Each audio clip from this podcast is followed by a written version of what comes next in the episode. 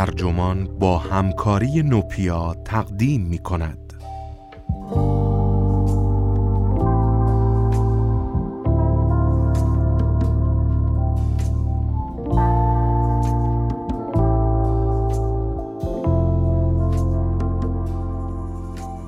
تعیین کننده ترین سؤال فرهنگی قرن این است در مهد کودک ها چه باید آموزش داد؟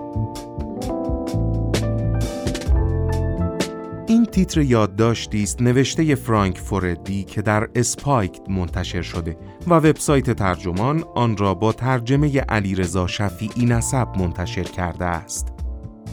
من داد به داد مهر هستم.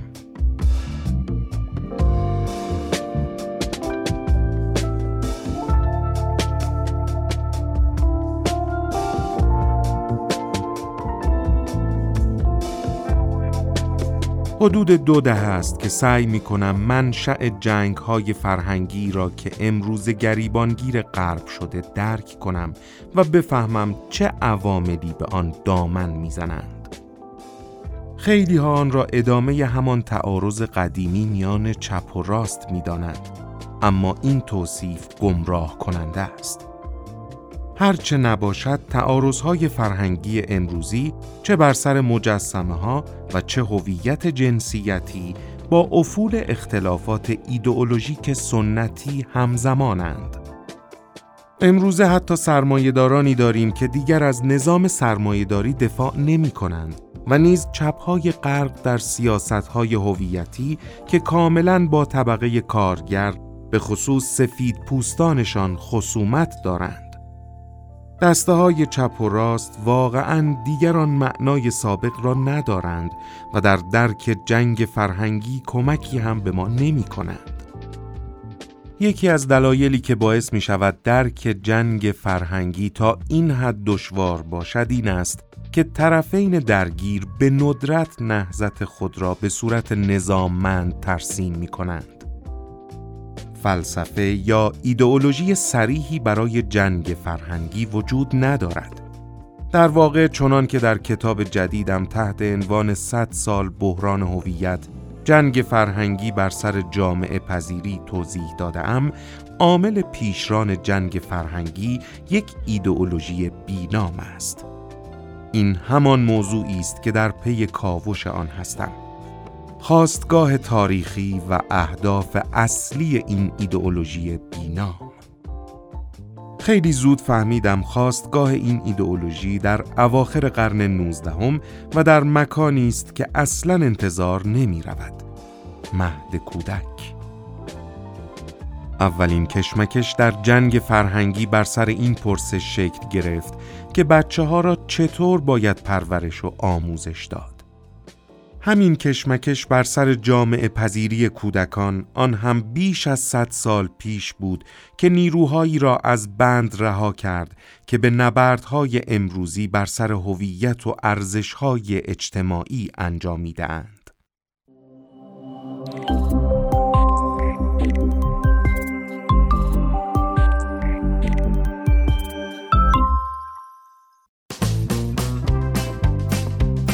نوآوری خوب اجتماعی باشه. پنجشنبه 18 آبان دومین دوره همی سالانه نوآوران اجتماعیه. اسم این دوره همی نوپیاست نوپیا فرصتیه برای همه کسایی که می‌خوان برای حل مسائل اجتماعی در ایران کاری کنن. تغییر ایجاد کنن. حال خوب درست کنن. و آینده رو بسازن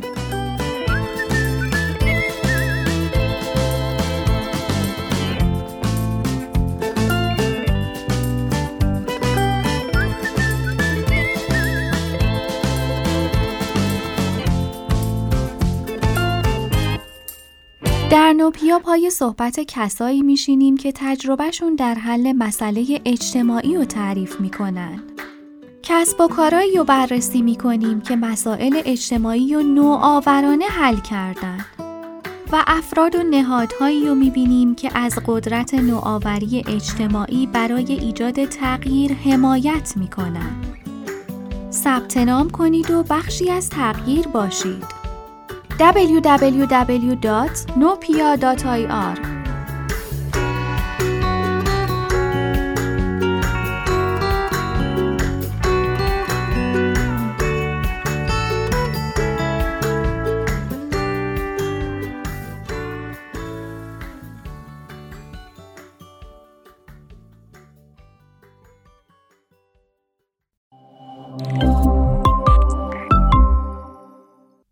خلق انسان جدید در اواخر قرن نوزدهم جنبش های سیاسی، سرمایه گذاران تجددگرا و انواع و اقسام روشنفکران به این باور رسیدند که این دنیا که به سرعت در حال تغییر است، نیازمند تغییراتی در روش های جامعه پذیر کردن کودکان است.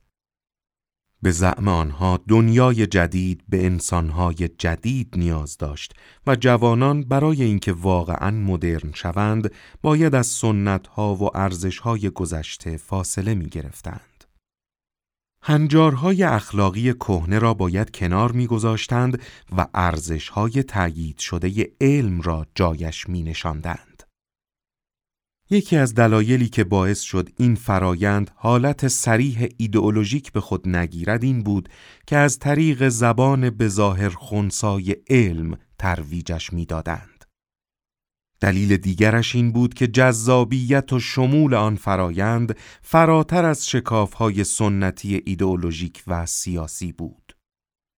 شاید بتوان نظاممندترین تجلی میل به شکل دهی مجدد کودکان را در ترقی خواهی امریکایی دید.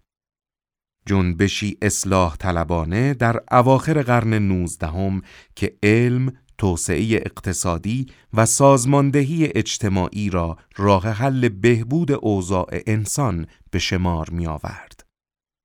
اما بعضی از ابعاد این چشمانداز را بسیاری از جنبش های دیگر نیز با آغوش باز پذیرفتند. از سوسیالیست ها و لیبرال های اروپایی گرفته تا طرفداران بهنژادی، کمونیست ها و فاشیست ها. همه آنها نتیجه گرفتند که مطمئن ترین راه تغییر فرهنگ و جایگزین کردن ارزشهای سنتی با ارزشهای مدرن تغییر نگرش کودکان است. جنبش هایی از تمام گرایش های سیاسی مجذوب پروژه‌ای شدند که هدفش آزادسازی کودکان از خرافات و رسوم غیر اقلانی گذشته بود. در دهه های نخست قرن بیستم جنبش های سیاسی معمولا چشم امیدشان به شخصیتی موسوم به انسان جدید بود. این شخصیت قرار بود با سرشتی نیالوده به تحریف ها و خرافات گذشته جامعه را متحول یا احیا کند. لئو تروتسکی از رهبران انقلاب روسیه چشماندازی آرمان شهری از ابر انسان جدید ارائه می کرد.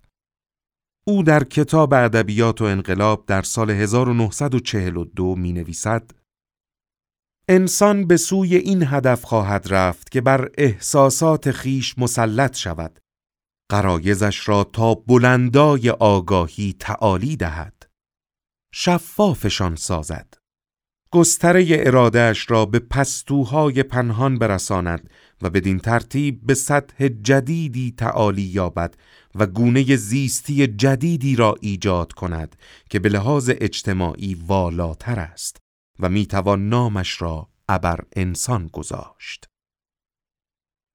جنبش های راست افراطی و فاشیستی هم مجذوب افسانه انسان جدید شدند. فاشیست ها این انسان جدید را تنومند، سرسخت، پرنیرو و متعهد تصور می کردند.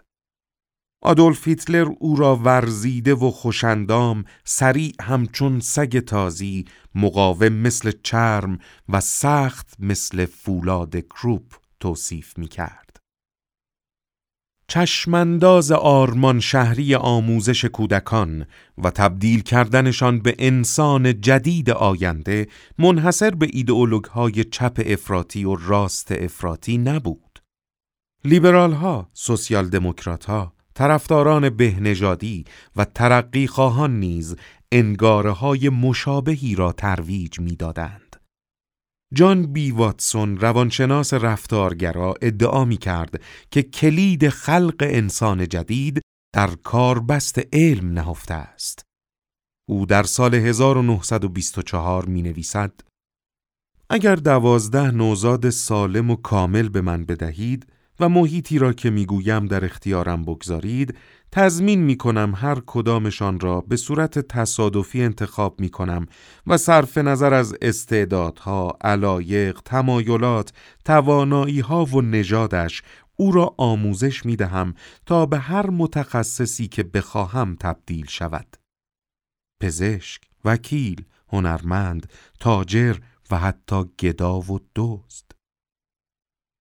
همگرایی تکنیک های جامعه پذیری با چشمندازهای آرمان شهری و پروژه های سیاسی مختلف باعث شد مهد کودک به زمین مستعدی برای تعارض فرهنگی تبدیل شود. این نگاه آرمانی نسبت به انسان جدید در دوران بعد از جنگ نیز پابرجا ماند. در واقع در دهه 1980 با شدت و هدتی تازه و در قالب مردی آرمانی که نگرش های ضد جنسیت زده داشت و ارزش های منسوخ مردانگی و نقش های سنتی مردان را رد می کرد ظهوری دوباره داشت.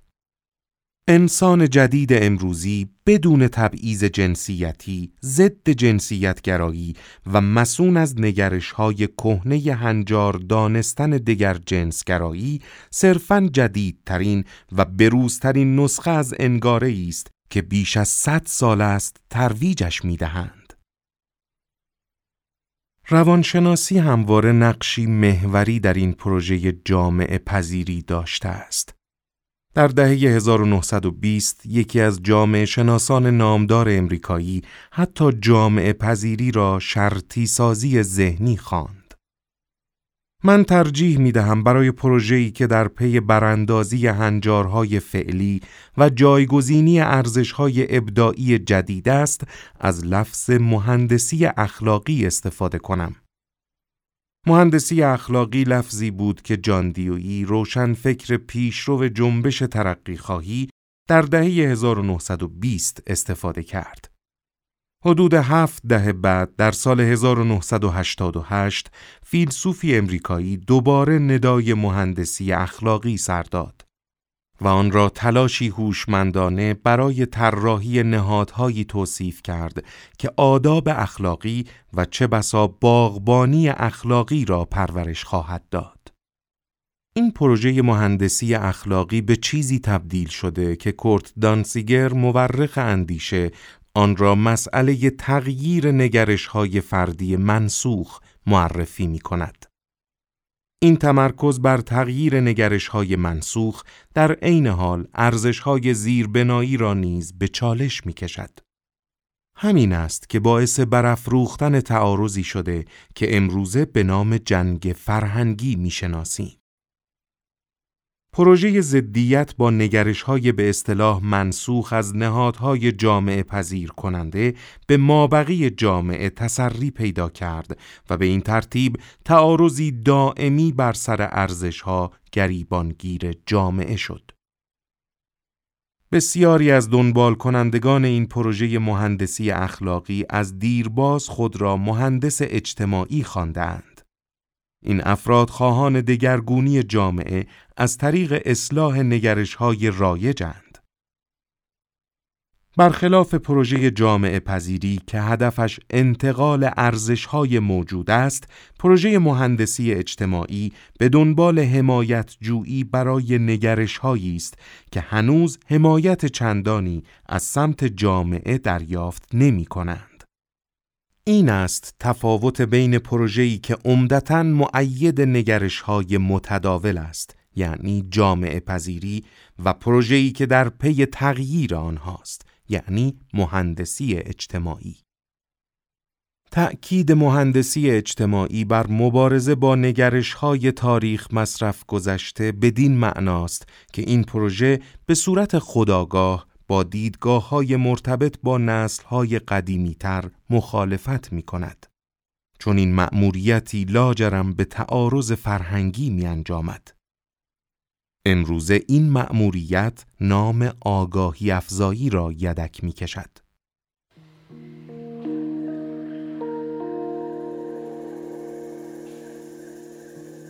ظهور آگاهی افزایی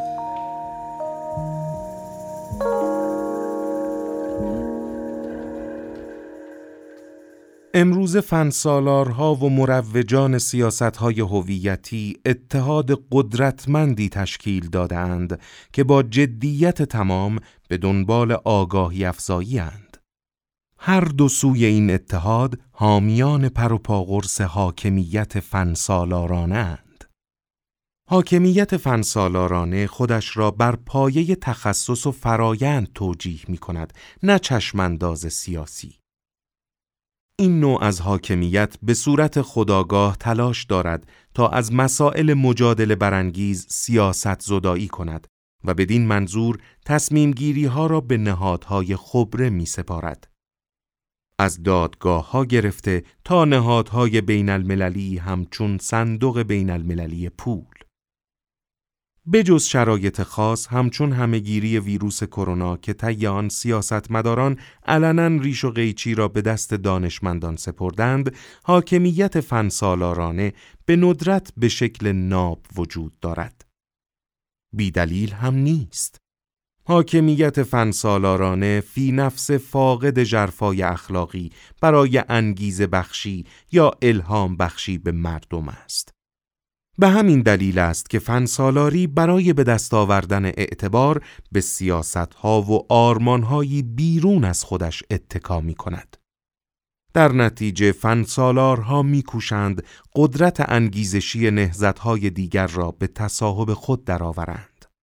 نهزتهایی همچون حمایت از محیط زیست و مهمتر از آن روان درمانگری.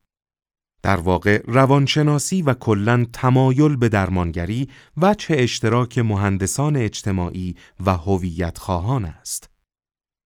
با آنکه حامیان پرشر و شور نهضت‌های هویت خواهی در دنیایی کاملا متفاوت با فنسالارهای واقعگرا زندگی می کنند، هر دو گروه میلی مشترک دارند به اینکه آرمانها و ارزشهای منسوخ را از میان بردارند.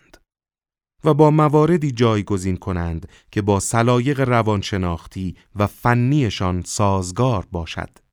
ضمناً می‌خواهند هین این کار حس خوبی هم داشته باشند. چنان که استوارت جاستمن در مطالعه روشنگر خود تحت عنوان راز روانشناختی اینطور توضیح می دهد. آگاهی امر نیکی است که نمی‌توان زیر سوالش برد و قدرتی است که نمی‌توان مقابلش ایستاد. طرحهای آگاهی افزایی فضایل و خسایل اخلاقی در اختیار شرکت کنندگان می‌گذارند که آنها را از رهنا یافتگان متمایز می کند. همین واژه آگاهی افزایی به صورت نمادین افراد دارای آگاهی را از افراد فاقد آگاهی جدا می کند. آنهایی که آگاهی دارند حساستر آزاداندیشتر و روشنفکرتر از دیگران به شمار می آگند. واژه آگاهی به رغم ظاهر معصوم و خوشایندش سرشار از بار سیاسی است. آگاه بودن یعنی اطلاع داشتن، اما دلالت بر هوشیاری و گوش به زنگی نیز دارد. آگاهی افزایی در خونساترین حالت خود می‌تواند به معنای افزایش آگاهی مردم از یک مشکل باشد. اما در عمل به این معناست که از دیگران انتظار داشته باشیم چشماندازها و ارزشهای فرد آگاهی افزا را بپذیرند. عمل آگاهی افزایی معمولا انجام می شود تا روی کردهایی که حمایت چندانی از جامعه دریافت نمی کنند مورد حمایت قرار بگیرند. آگاهی افزایی واکنشی به نیازهای سبک جدید زندگی در بین عموم مردم نیست. برعکس هدفش ایجاد تقاضا برای ورزه های اجتماعی و فرهنگی است که محفل نسبتاً کوچکی از آگاهی افزایان خودخوانده آنها را میپسندند. آگاهی افزایی نسبت به امتیازاتی که سفید پوست بودن به همراه دارد نمونه بارز این نکته است. مسئله ای که کاملا بالا به پایین است. آگاهی افزایی حس مأموریت و انسجام گروهی را نیز میان فعالان هویتخواه می پرورد. گروه های آگاهی افزایی با تملک نگرش های آگاهانه خود را متمایز از بقیه می بینند. جایگاهشان را تقویت می کنند و تضادی اخلاقی میان سبک زندگی علل ادعا برتر خودشان و سبک زندگی بی اخلاقانه تر مابقی جامعه می کشند. آگاهی افزایان به کرات چنان اشتیاقی از خود نشان می دهند که با مبلغان پرشور مذهبی چندان تفاوتی ندارد. آنها خود را مالک مطلق حقیقت می دانند. بیمدارایی زمینی نسبت به دیدگاه های مختلف که همواره از آگاهی افزایان بیتاقت می بینیم در تکیه کلام توهینآمیز مورد علاقهشان بروز می یابد. برو مطالعه کن. منظورشان رفتن به کتابخانه و کتاب خواندن نیست. معنیش این است که از نو تحصیل کن و ارزشها و جهانبینی ما را بپذیر. در بسیاری از مؤسسات ام از بخش خصوصی و دولتی تحصیل کردن اختیاری نیست و افراد دستورالعمل می‌گیرند یا در واقع دستور می‌گیرند تا در دوره ها، سمینارها و کارگاه های آگاهی افزایی درباره هر چیزی از سوگیری ناخودآگاه گرفته تا آموزش رضایت شرکت کنند. این فراخانهای آگاهی افزایی و مطالعه کردن نشان می دهند که پروژه مهندسی اخلاقی از حوزه کودکان به بزرگسالان نیز تسری یافته است. بعضی از مهندسان اجتماعی امروز از مشاوران تنوع فرهنگی گرفته تا فعالان هویتخواه اعتقاد دارند آگاهی افزایی به خودی خود کافی نیست. آنها معتقدند مهارت‌های حرفه‌ایشان که معمولاً مبتنی بر علم رفتاری است برای تغییر رفتار مردم ضروری است. یکی از این افراد می نویسد های زیادی نشان داده افرادی که صرفاً اطلاعات بیشتری به آنها داده می شود بعید است باورها یا رفتارشان را تغییر دهند. فعالان تغییر اجتماعی باید با استفاده از علم رفتاری کارزارهایی راه بیندازند تا پیام رسانی کنند و فراخان سریح به عمل بدهند تا احساسات، تفکر و رفتار مردم را تغییر دهند و بدین ترتیب تغییرات ماندگار ایجاد کنند. مشخص نیست علم رفتاری بتواند به هدف خود یعنی تغییرات ماندگار برسد یا نه. اما پروژه جامعه پذیری مجدد قطعا ورزه ها و هنجارهای فرهنگی غالب را تخریب می کند. دزموند فنل نویسنده فقید ایرلندی دسته آگاهی افزایان امروزی را تعدیبگر می نامد. این افراد که قدرت فرهنگی و نهادی زیادی دارند از زبانی گنگ استفاده می کنند و کلماتی مثل ناشایست و مشکل ساز به کار می برند تا مردم را تعدیب کنند. آگاهی افزایان اما هر چقدر هم که به علم متوسل شوند و بر ادب خود تاکید کنند پروژهشان فاقد نیروی اخلاقی است. مهمتر از همه این پروژه نمی‌تواند شبکه ای از معنا را در اختیار مردم بگذارد که بر اساس آن بتوانند جایگاهشان را در دنیا درک کنند. مهندسان اجتماعی امروزی شاید همواره دم از آگاهی افزایی بزنند اما ظاهرا به طرز دردناکی از ضعف‌های خودشان ناآگاهند. آنها مدهوش ایدئولوژی بدون نام هستند و تعارضات فرهنگی را حل نمی کنند بلکه به آن دامن می‌زنند.